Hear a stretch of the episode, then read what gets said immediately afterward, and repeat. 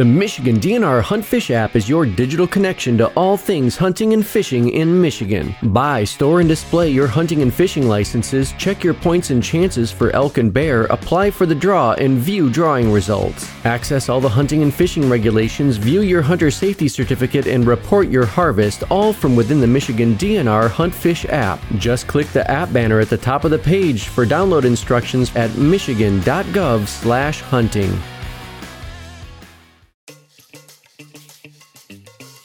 You know what that sound means. It's time for the Michigan D N R's Wild Talk Podcast. Welcome to the Wild Talk Podcast, where representatives from the D N R's Wildlife Division chew the fat and shoot the scat about all things habitat, feathers, and fur. With insights, interviews, and your questions answered on the air, you'll get a better picture of what's happening in the world of wildlife here in the great state of Michigan.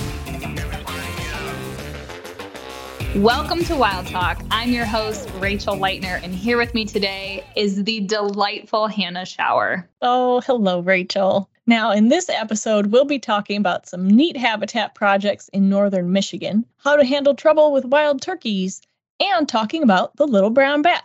And later in the show, we will, of course, announce the winner of our Wild Talk Podcast Camp Mugs, and then you'll be able to find out how you can win one, too. But before we get into the episode, we have an announcement to make. Um, it is bittersweet, but exciting. This will be the last episode that Hannah and I co-host together. Oh, shoot. Can't do it. I didn't want to get upset. uh, after fifteen years with the Michigan D N R and all six seasons of the Wild Talk Podcast, Hannah is leaving us. Um, and she's accepted a new position and will be moving on to a new, really exciting opportunity. And we are very sad to see her go, but are so happy to have gotten to spend so much time with her creating this podcast that so many people have loved, largely because of the tremendous amount of work that she has put in. Um, and we're just really happy for you. Clearly. Well, thank you so much. Yes, clearly. Oh, well, thank you so much, Rachel. I am super excited for this next chapter in my career, but we'll most certainly miss our monthly chats together. Of course you will. This was clearly the best part of both of our months, getting around our microphones and chatting all things wildlife. It has been a really fun time.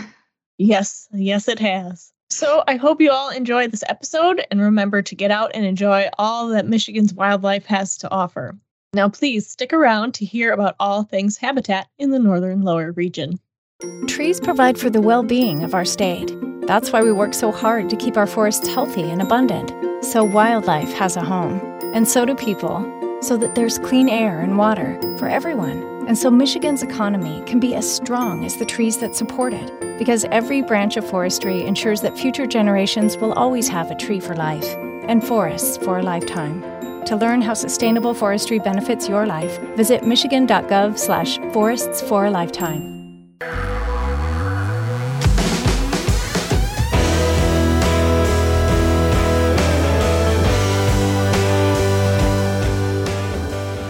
Today we are joined by Brian Mastenbrook, the Wildlife Regional Supervisor of the Northern Lower Peninsula region, to chat about his regions and the wonderful wildlife habitat work they're doing up there.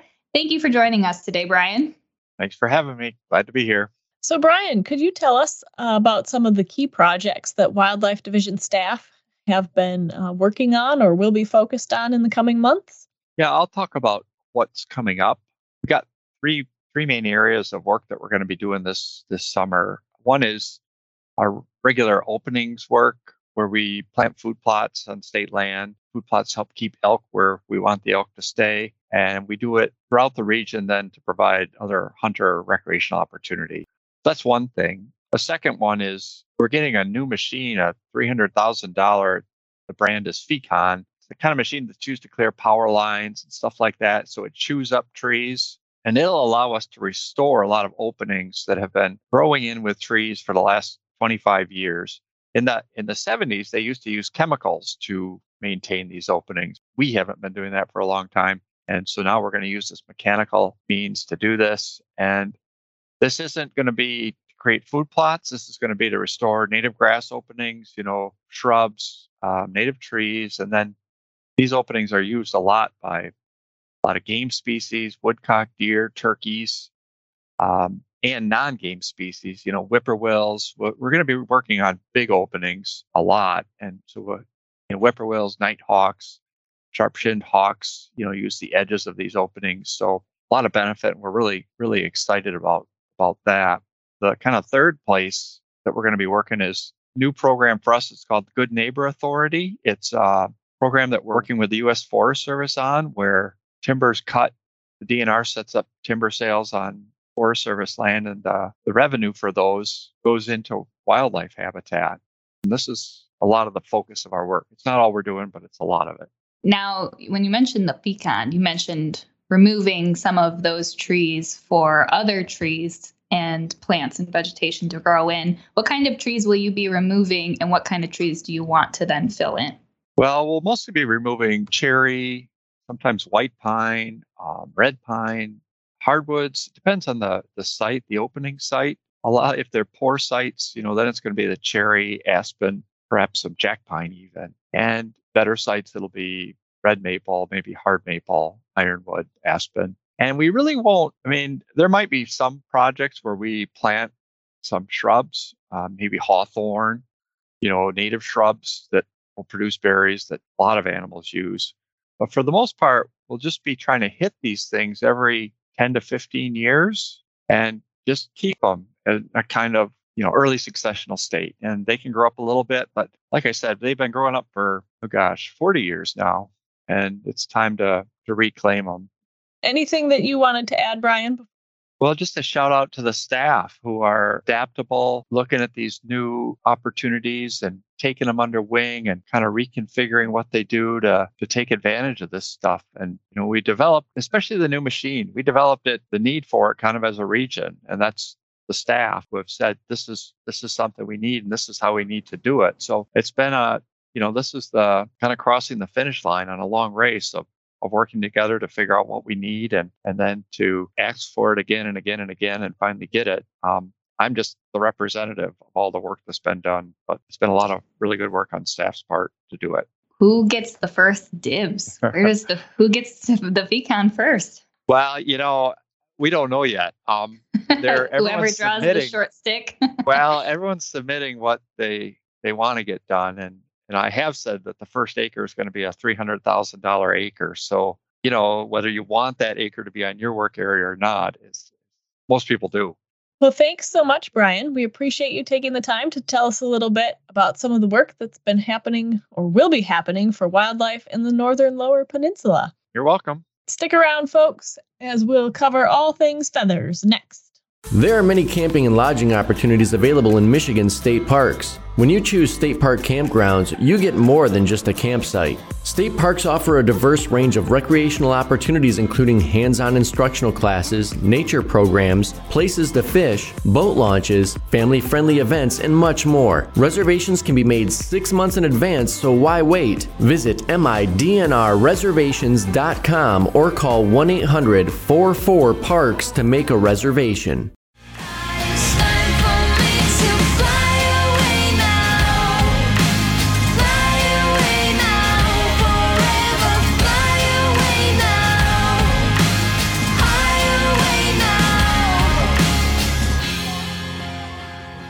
Welcome back to Wild Talk. Spring has sprung, and with the warmer weather also comes breeding season for many wildlife. Yes, and wild turkeys are no exception. In fact, male turkeys can become particularly aggressive and territorial this time of year.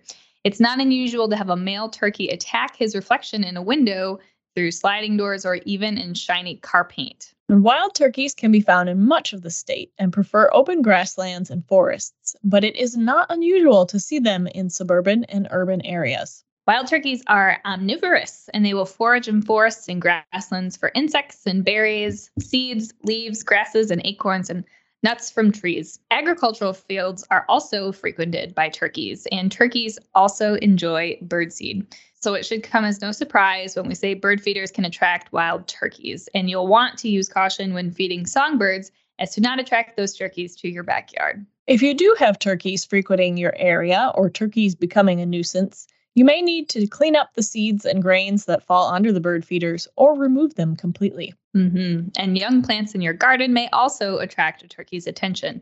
You can protect gardens with fencing, hardware cloth, or motion-activated scaring devices. And if turkeys are being troublesome, you can use noisemakers like air horns, banging pots or pans, barking dogs, or rattling rocks in a glass jar to try and scare them. Pretty much be loud and noisy, make yourself look big and spooky to try and scare the turkeys away. You can also open and close an umbrella while you're walking towards the turkey, um, which can also startle and scare it away. Using some of those noise and movement techniques Are, are a good thing to start with. Yeah, and another option is spraying a water hose near the turkeys or using a motion-detecting sprinkler, uh, which may help keep them away. If the turkeys are attacking their reflections, like in the bumper of a vehicle or, again, in a glass door or something, uh, cover or disguise those windows and other shiny objects like hubcaps and car paint. And if you've tried some of those deterrent methods and have tried to, you know, scare them away and remove those food sources and they continue to be problematic or in the area, if you are in an area where hunting is allowed, turkeys may be hunted in certain areas in the spring and in the fall with a valid Michigan turkey license. Yes, and the time for that is now, actually. Uh, the spring turkey season begins this month for most hunters. So if you have an issue that you'd like to be able to handle yourself, or if you're a turkey hunter, Uh, you can pick up those spring turkey licenses while they're still available, um, depending on the county and the season that you're interested in hunting. If you want to learn more about spring turkey hunting opportunities, you can see the spring hunting regulations at michigan.gov forward slash turkey. And if the turkey is acting aggressively and you live in an area where hunting is not allowed, you should contact your local D N R office for further assistance and mitigation techniques. You can also find more tips and information for nuisance wildlife at michigan.gov forward slash wildlife. Now, stay tuned for all things fur. Find a new fishing spot. The Family-Friendly Fishing Waters map shows family-friendly fishing locations across the state that are easy to access and have a high likelihood of catching fish. You can filter locations by what type of fish you want to catch or whether you want to fish from a boat, a pier, or the shore. You can even filter by amenities like swimming availability and restrooms, as well as entry fees that may apply. To find out more, click on Family Friendly Fishing Waters at michigan.gov slash fishing. Try to catch me howling at the moon.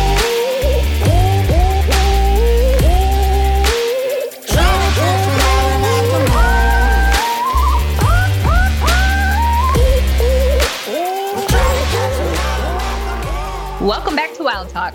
Today, we're going to talk about some of our favorite little critters, the little brown bat. Yes, one of my favorites. Uh, for those longtime listeners to the podcast, you know, I love to talk about bats. So today we are going to talk about bats. Um, the little brown bat in particular is widespread throughout the United States and Canada. And this adorable little bat has an olive brown colored coat with a very glossy sheen. And the black ears and membranes are hairless on the little brown bat. The cute little bugger. The little mm. brown bat gets to be about three point one to three point seven inches in length. So it's not very big, just about three inches. With a wingspan of about nine to ten and a half inches.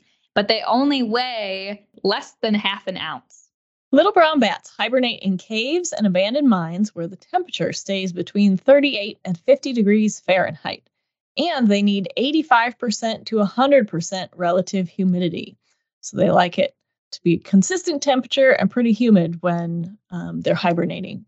And most little brown bats group or cluster together when hibernating. Now, they usually are in groups of like one to fifteen bats, but occasionally you might find larger groups.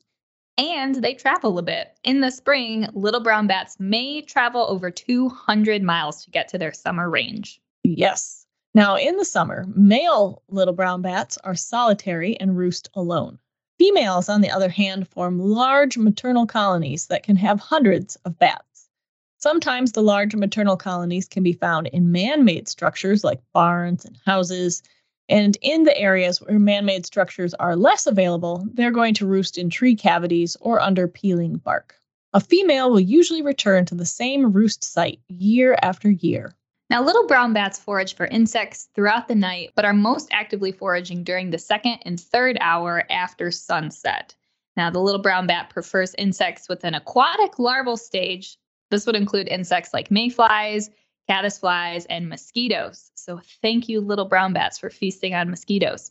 They consume thousands of prey in a few hours, and females can eat more than their weight in insects each night, as milk production and flight are very energy expensive. Little brown bats mate during the late summer, but the female will store the sperm throughout the winter, and then the females will become pregnant in the spring after they emerge from hibernation, usually in around April, right about now. Gestation is usually about sixty days, but it will vary dependent on the weather. Cold, rainy weather equals less insects out and about and less food for the bats, so they need to lower their body temperature to save energy, and thus this will slow down the fetal development.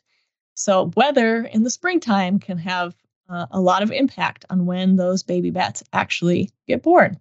Very fascinating. That is fascinating. Uh, what's also fascinating is that the little brown bats usually have just one pup, and those pups weigh a tenth of an ounce at birth. That's so tiny. And they are born hairless with closed eyes and folded ears. And I'm just picturing like a small little black bean. Like, I think that that's probably what they've got to look like. That's not a fact. That's what, that's what I'm imagining. The little baby brown bat grows quickly, though, and they're able to forage on their own after three to four weeks. Now, predation doesn't happen often for little brown bats. However, there are other significant mortality factors that impact these bats. Uh, so one of these is not storing up enough fat reserves to last the winter. And as we all know, winter weather is variable. You know, the bat stores as much fat as it can, but if the winter lasts longer than normal, you know, that can impact some of that bat survivability, especially for the young of the year who are less experienced. Um, now, another big factor is white-nose syndrome. It's likely the biggest threat to this bat, as this disease has a significant impacts on the numbers of little brown bats, as well as many other species. Um, and we've talked about white-nose syndrome in some past episodes in more detail, so be sure to go check those out. And despite their small size, their lifespan is quite large. Uh, a wild little brown bat can live up to thirty-four years. Which makes it one of the longest-lived mammals in our region. That's the longest-lived. The longest-lived mammal in our region. That is, that's a long time for such a small critter. Yes, yes. You think about other small mammals like mice or something that don't last very long at all. Lucky if they make it a few months, right? Uh, mm-hmm. So the bats are in a different category. Indeed they are. Well, if you enjoyed learning about Michigan's bats and you'd like to learn more and the impacts of white-nose syndrome, please visit our website at michigan.gov forward slash bats. Michigan.gov slash DNR Trails is your destination for trail maps, trail etiquette, and trail closure information. Trail information for biking, cross-country skiing, horseback riding, hiking, off-road vehicle riding, snowmobiling, snowshoeing, and even water trails for kayaking and canoeing are available. While you're there, remember to check out information about pet-friendly recreation, track chairs, and the Iron Bell Trail. All available at michigan.gov slash DNR Trails.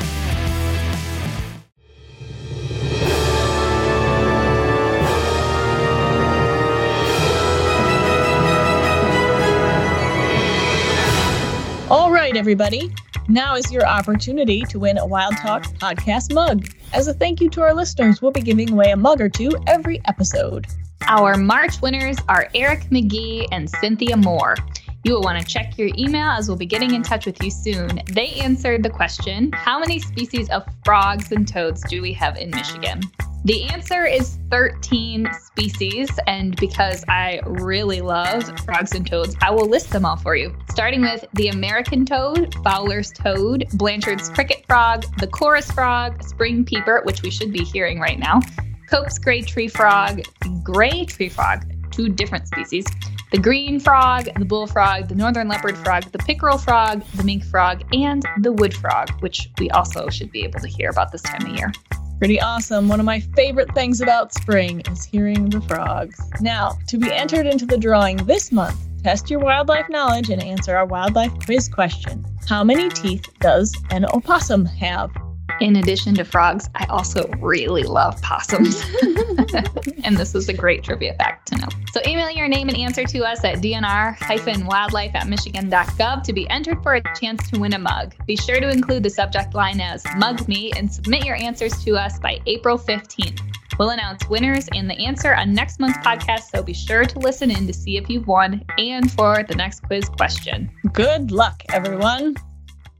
Michigan conservation officers are working hard to protect and keep the outdoors safe for current and future generations. If you witness a natural resources violation, you can call or text the Report All Poaching hotline twenty-four hours a day at one eight hundred two nine two seven eight zero zero or fill out the complaint form available at michigan dot gov slash wrap. If you would like more information on becoming a conservation officer, click on Become a C O at michigan dot gov slash conservation officers. Well, everybody, thanks for joining us on this April edition of the Wild Talk podcast. Remember, if you have questions about wildlife or hunting, you can call five one seven, two eight four, wild or email D N R wildlife at michigan dot gov. We'll see you back here in May. Rachel will see you back here in May. Not Hannah. This has been the Wild Talk Podcast, your monthly podcast airing the first of each month and offering insights into the world of wildlife across the state of Michigan. You can reach the Wildlife Division at five one seven, two eight four, nine four five three or D N R wildlife at michigan dot gov.